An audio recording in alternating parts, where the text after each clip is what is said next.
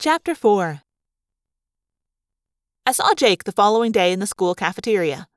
I was wolfing down the goo of the day, drinking milk, and trying to write my English paper at warp speed. See, I kind of had some homework due too, but I'd spent yesterday evening cruising around in Owlmorph looking for Eric's house. "English paper?" Jake asked as he sat down across from me. "Yep." He laughed. "You're good for me, Marco. Compared to you, I'm so responsible.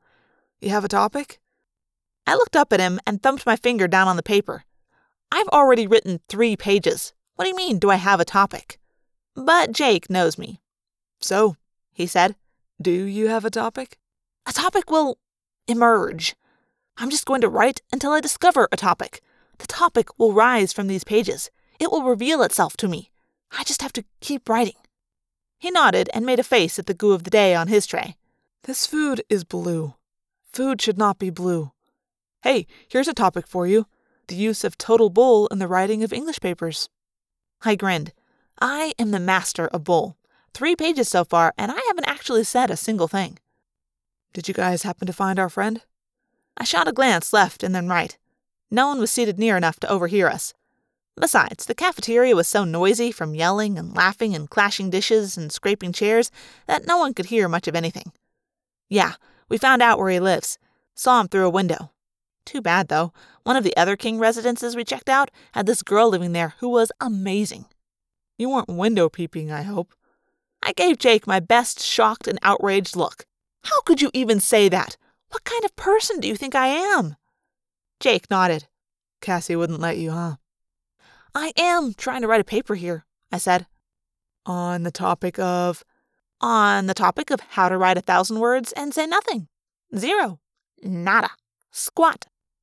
Jake lowered his voice to just above a whisper. "We need to check Eric out. Definitely something wrong there." I put down my pencil. "You mean get inside his house?" Jake shrugged. "Not yet. Get Tobias to watch him when he's outside.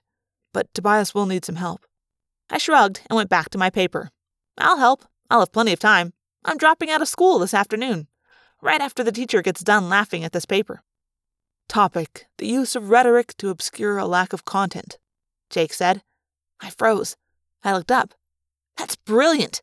It means the same as the use of total bull, but it sounds so much better." "Eat your goo. I gotta go." He left, and I saw him head over to the spot where Cassie was sitting. It's one of our rules. We can never start looking like a group. In school or in public places, we keep our distance. We only reveal the relationships that already existed before we became Animorphs. I happened to see Chapman coming in through the door of the cafeteria. He grabbed some kid who was running and told him to slow down. Then he gazed around the room, looking for troublemakers, like any normal vice principal would. But Chapman isn't normal. Chapman is a controller. The Yerk in his head is high-ranking enough to speak directly with Visser 3. For about a second, Chapman's eyes locked on mine. It was nothing, but it sent a shiver up my spine. Chapman runs the sharing. The flyers that Eric had been handing out at the concert had been about the sharing. Eric had never been some major friend of mine. He was just this kid I'd say hi to in the hallway. Except that he'd been there for my mother's funeral.